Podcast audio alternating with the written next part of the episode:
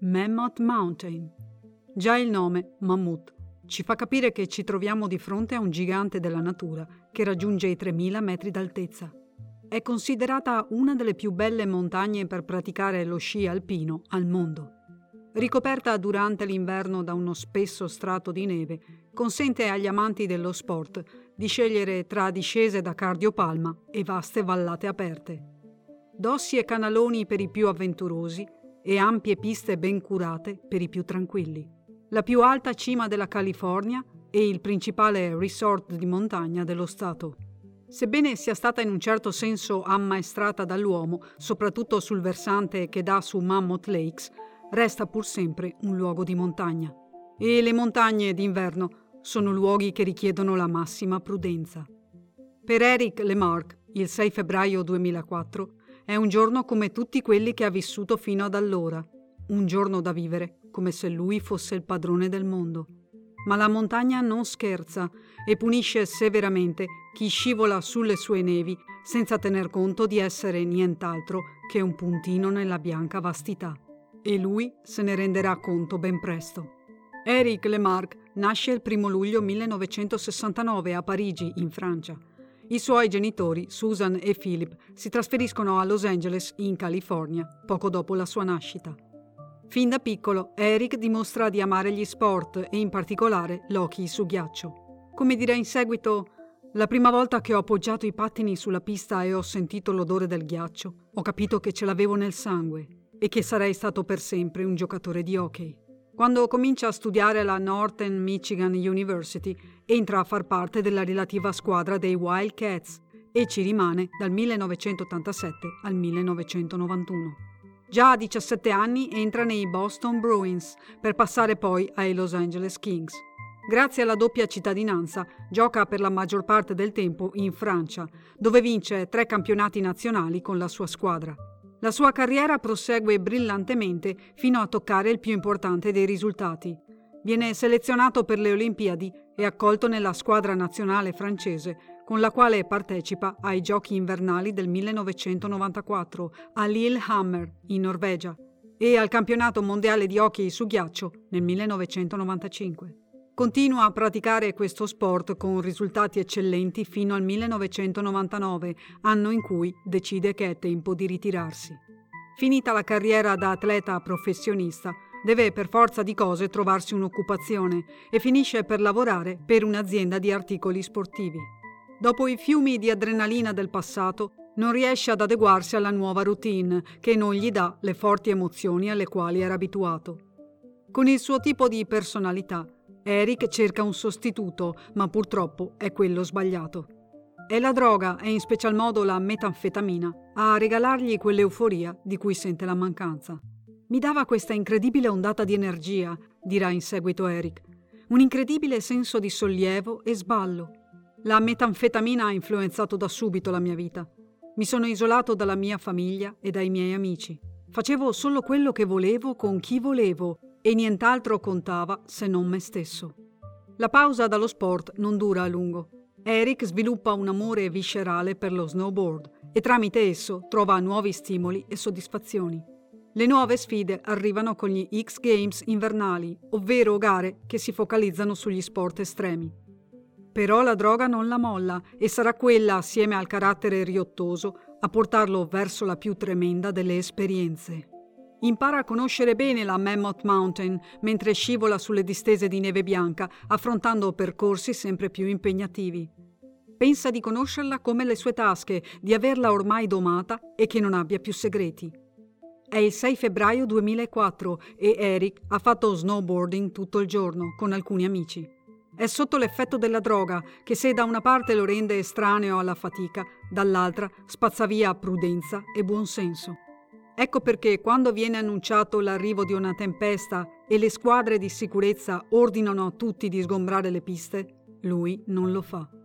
I suoi amici scelgono di passare il resto della giornata a rilassarsi, mentre Eric resta sulle piste per un altro giro. Sotto l'effetto della droga si sente invincibile e non ha capito davvero cosa sta per succedere. Mentre scivola sulla pista che ha scelto, entra nella fitta nebbia che ha avvolto la montagna.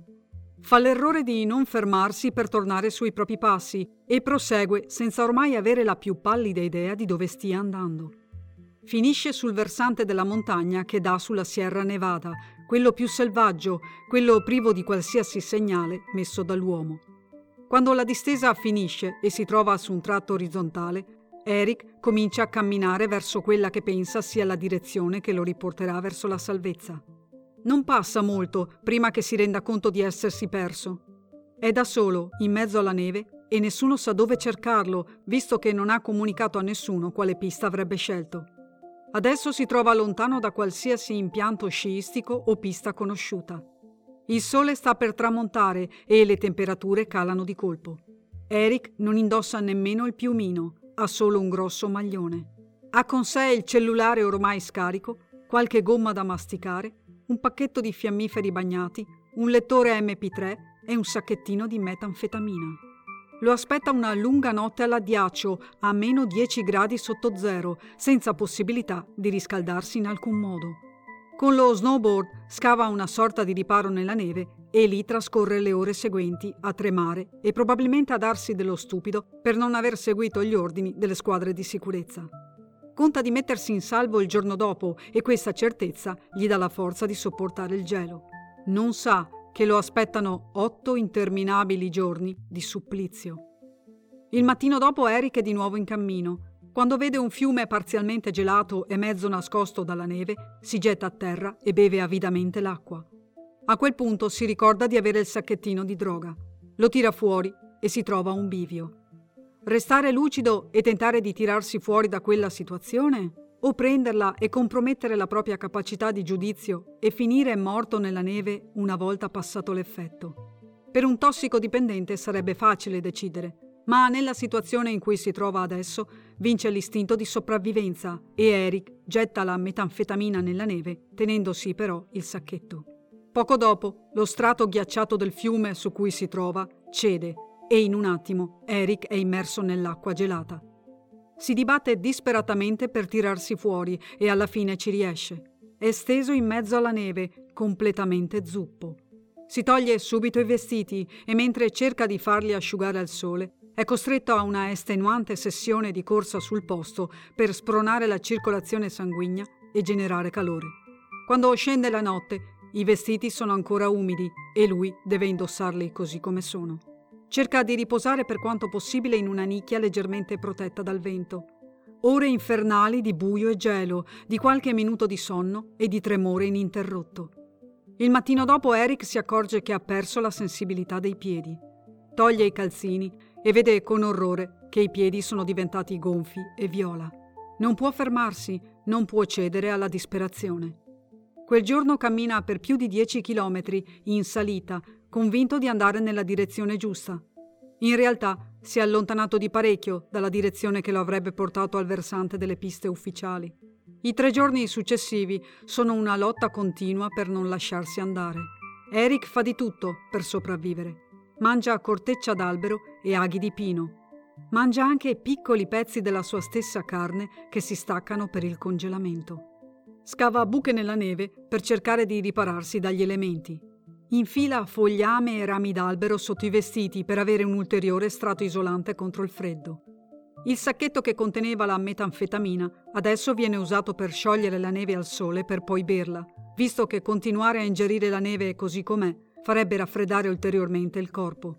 I passi nella neve alta si fanno sempre più difficoltosi, ma non può fare altro che continuare a camminare. La tavola da snowboard risulta inutile su quel percorso dove la neve non regge il suo peso. I piedi sono diventati solo due blocchi insensibili che lo tengono in piedi a stento. Di notte dorme pochissimo, terrorizzato al pensiero di addormentarsi e non svegliarsi più. Con simili sforzi durante il giorno e zero introito calorico, dimagrisce in breve tempo. La mancanza di sonno fa la sua parte, rendendolo preda di allucinazioni visive e uditive. Ha la sensazione nettissima e spaventosa che la morte lo stia inseguendo. Con l'energia ridotta a un lumicino e i crampi della fame che lo tormentano, Eric rifiuta di arrendersi. Procede a dieci passi alla volta, il compito che si è dato, poi riposa per un istante e fa altri dieci passi. Gli torna utile l'assetto mentale dello sportivo, abituato a resistere alla stanchezza e desideroso di vincere sopra ogni cosa. È altresì un uomo ancora giovane, ben allenato e abituato al gelo delle montagne. Ogni notte prega che ci sia qualcuno che lo sta cercando. I suoi genitori hanno in effetti lanciato l'allarme fin dal primo giorno in cui Eric non si è fatto sentire al telefono. Hanno subito capito che doveva trovarsi nei guai. Le squadre di soccorso si sono messe all'opera, ma non possono immaginare quanto si sia allontanato Eric.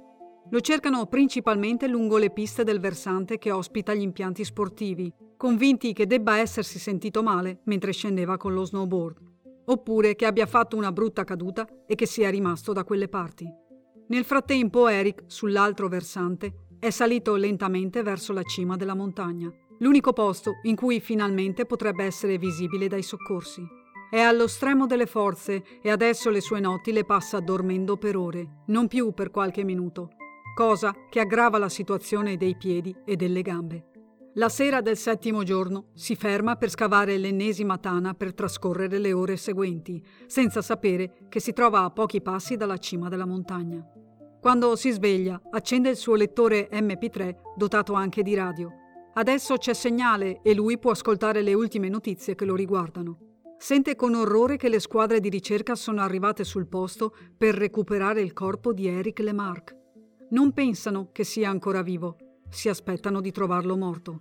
Come dirà poi, ho pensato solo, non importa, anche se dovessi strisciare sulle mani e sulle ginocchia, non ho intenzione di arrendermi. Non lascerò che i miei genitori debbano morire di dolore mentre mi seppelliscono. Cerca di muoversi, ma qualsiasi movimento faccia finisce con l'addormentarsi. Si rende conto che il voler dormire e basta è il chiaro segno che sta morendo di ipotermia. Nonostante tutto, quella mattina si rifiuta ancora una volta di morire e procede nella neve come può. All'improvviso un elicottero passa sopra la sua testa. È venerdì 13 febbraio e l'hanno trovato dopo otto giorni. Fino a quel momento il record di sopravvivenza era stato di due giorni. Il suo calvario però non è ancora finito.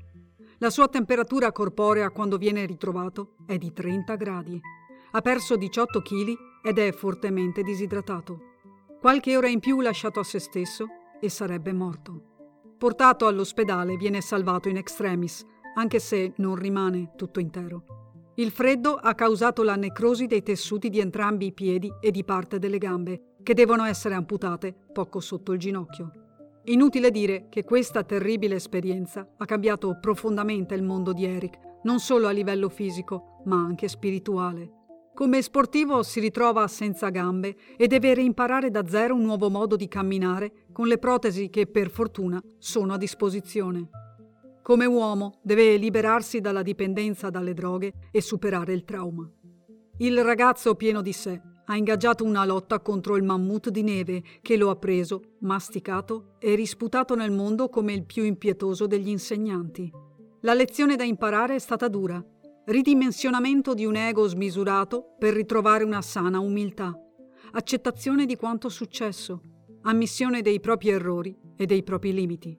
Come ha detto lui stesso in una delle tante interviste, si è trattato di mettere finalmente a dormire il bambino per far svegliare l'uomo che avrei dovuto essere già da tempo.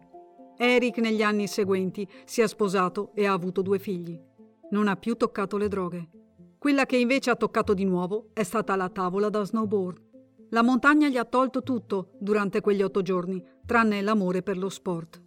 Oltre a scivolare nuovamente sulle distese innevate, ha scritto un libro ed è diventato uno speaker motivazionale. Condividere con il mondo la sua storia gli ha permesso di diffondere un messaggio di coraggio, speranza e positività, anche nelle situazioni più disperate. Nel 2017 dalla sua storia è stato tratto il film dal titolo L'ultima discesa, L'uscita della pellicola gli ha dato l'opportunità di parlare ancora una volta di quanto successo. In ogni intervista ha sottolineato quanto sia importante condividere la vita con le altre persone. È così bello essere tutti insieme su una seggiovia a guardare il bellissimo mondo in cui viviamo, dice Eric. Quando ero dipendente dalle droghe e dall'adrenalina, ero da solo. Era tutto nella mia mente e nel mio io. Per fortuna l'ultima discesa citata nel titolo del film non è stata l'ultima in assoluto della sua vita. Si può dire che sia stata l'ultima della sua vecchia vita. La montagna ha fatto da spartiacque. Nonostante tutto, Eric è tornato da quella montagna come un uomo nuovo. Perché come disse William Blake, quando uomini e montagne si incontrano, grandi cose accadono.